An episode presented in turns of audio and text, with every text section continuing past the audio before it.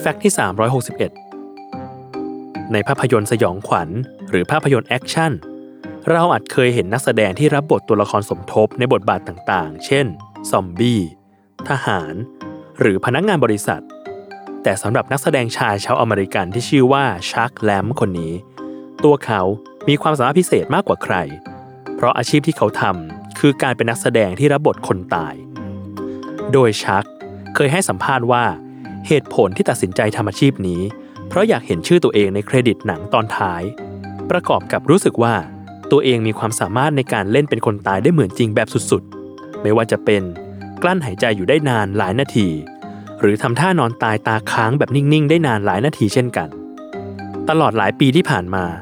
ชักปรากฏตัวในภาพยนตร์และซีรีส์กว่า 24 เรื่อง และเคยมีรายได้มากถึง 1,500 ดอลลาร์สหรัฐ หรือ 45,000 บาทต่อวัน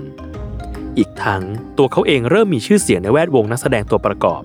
และมีบทสัมภาษณ์อยู่ในนิตยสารและหนังสือพิมพ์กว่า 400 ฉบับ